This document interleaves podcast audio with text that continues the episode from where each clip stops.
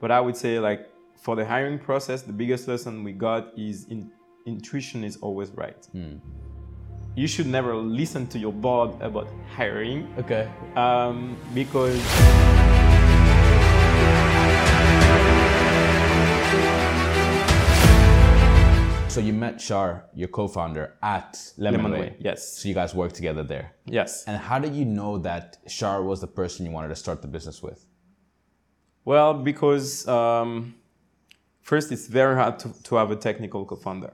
You know, like a lot of people are like, I need a CTO, I need a CTO. Yeah. I think like, yeah, it's one of the main pain point for uh, business people. Mhm. Building a tech company for Yeah, for a tech company, you Yeah. can't build a tech company without a CTO. CTO co-founder. sure. Yeah. I I don't know the rate of success, but Yeah. best tech companies is where the CTO is the CEO, you know, Yeah. because they know about product. And um, I think because with Charles, he also liked the adventure, so he liked it. Yeah. And I think like it was kind of natural. I was like, uh, we are, we get along well. Uh, he's very strong technically Mm. wise. It made me realize the importance of product because also I didn't know about fintech, but I didn't know about product. Like the first hire we did at July Mm. Yeah. Mm. was a designer, and I was like, "Are you crazy? Yeah. But a designer. you, uh, we are not like an agency, you know. Yeah. uh, you work."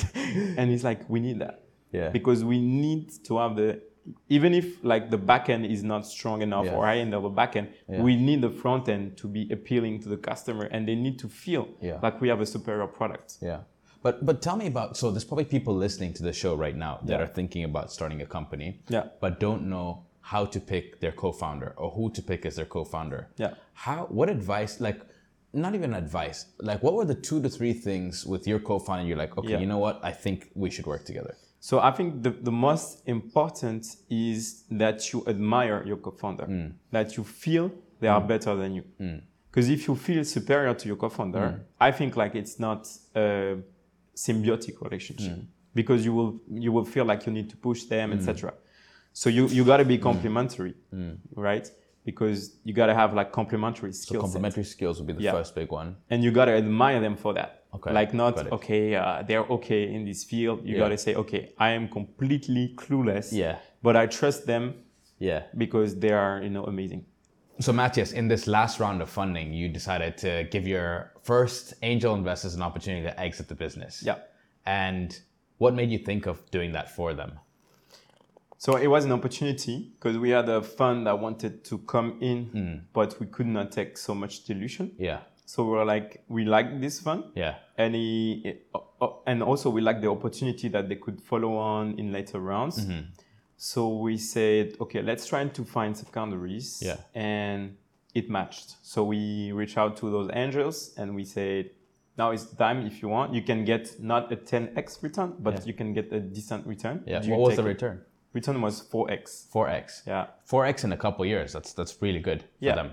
Ah. higher 35%. Okay. so it's Nice. like beating the market. What have been the two biggest challenges or three biggest challenges with hiring people um, that you've learned across this process? Okay.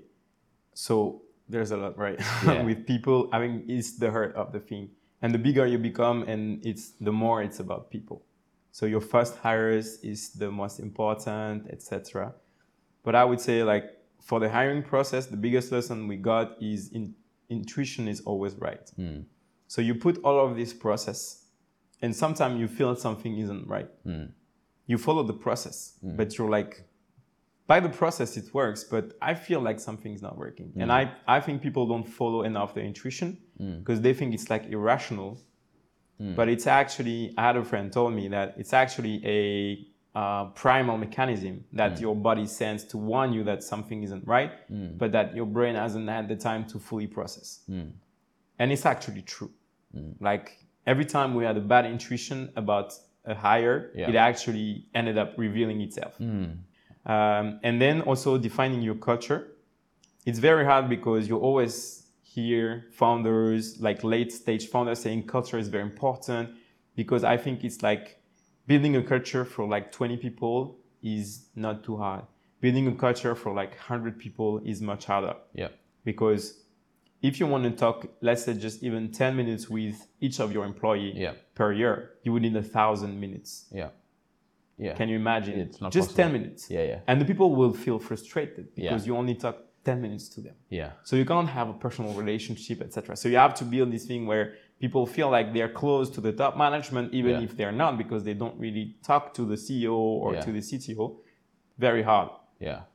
So that's what I think is about culture. It's like people feel close to each other Yeah. without actually being Right. personally. Have you ever been um, forced to make a hire that like you've regretted? Yeah. Or- yeah. Yeah, so actually, yeah, it happened. Um, and I think you should never listen to your board about hiring Okay. um, because it's like it's your own process. Hmm. Your board is not making your hiring. They can vet, but they should not push a hire to you, I Hmm. think. Because it happened to us. What happened? So we had, um, we were uh, before our, not our last So, so- so fundraise. just to clarify, your board came up to you and was like, Matthias, we want you to bring in this person or this Exactly. type of person at they the said company. you need to you need to show that you can hire top level people Okay. because we only had it, Thailand is very difficult right and when you don't have money Yeah, just you the can't equity afford- yeah, yeah, it's yeah. like you should give 10% equity to you know convince someone that's already done it like it's worth it very difficult yeah. so they said ah, look at this profile Yeah. she looks perfect on paper Yeah. you should hire her Yeah. so we're like, okay, let's do the hiring process. And we had this intuition. We had like eh, some some stuff don't work, but So in the process, you had a gut feeling that mm, like this, this is not going to work. yes, But because you felt pressured by the board, yes. you're like, and that was "Okay, a big fine." mistake. Yeah. that was a big mistake because it was a perfect match on paper, Mm. but it, actually it was a, a failed hire for a top executive talent. Mm. And I remember when I listened to the CEO of Stripe on the podcast, and she said it was the same. Like a lot of executive Mm. hires, they fail uh, because you know it's perfect match on paper, Mm. but people don't follow. Like okay, it's not it's not just about like your resume Mm. and how good your uh, resume looks. You know, it's really about the person. So you ended up hiring this person Yeah, and then letting them go. yeah, because it was a complete mismatch. What does success look like for you, Uchalaya? So I used to think that financial return was not important. I used to think like you know it was more like social return, etc. But now I'm more nuanced. I would say like we live in this capitalist world, and we are embracing it. If you're an entrepreneur, you should embrace it. You can have some view on how you know, especially about externalities. I think now capitalism is incorporating uh, externalities. So you are thinking, what's your carbon footprint? What's your social impact, etc. But it's still at the core of capitalism, because what brings or what elevates society is capitalism. So now for me, success will be like building a great company, which valuation is not fake, it's true because it creates economic value. activity for people. What matters to you most in life and why? Uh, enjoying. Enjoying. Yeah. So like a lot of people don't enjoy the work they do. And I always say like just quit your work. You know, even if you go homeless or um, not maybe homeless but jobless for three months, five months, six months, have some friends help you, live on a low budget and find something that really resonates with you. And you know, enjoy whatever moment you do, enjoy it. And especially enjoy the time with your family. I, I wrote this stuff about my, f- you know, the age of my father. So my father is now not too old either. It's like 57 or 58 and you know according to the average age expectancy if i see him only once a year in france for the for the men i will maybe see him 20 times more so every time i see him it's 5% of the remaining time i should see him so when you have that in mind you're like okay never do something that you don't enjoy and enjoy every moment you're you know spending with people even if you're not doing something very exciting but just talking to the person having a great conversation sharing some food sharing some culture Yeah. you know going to the beach enjoying the sun Yeah. yeah it's enough Yeah.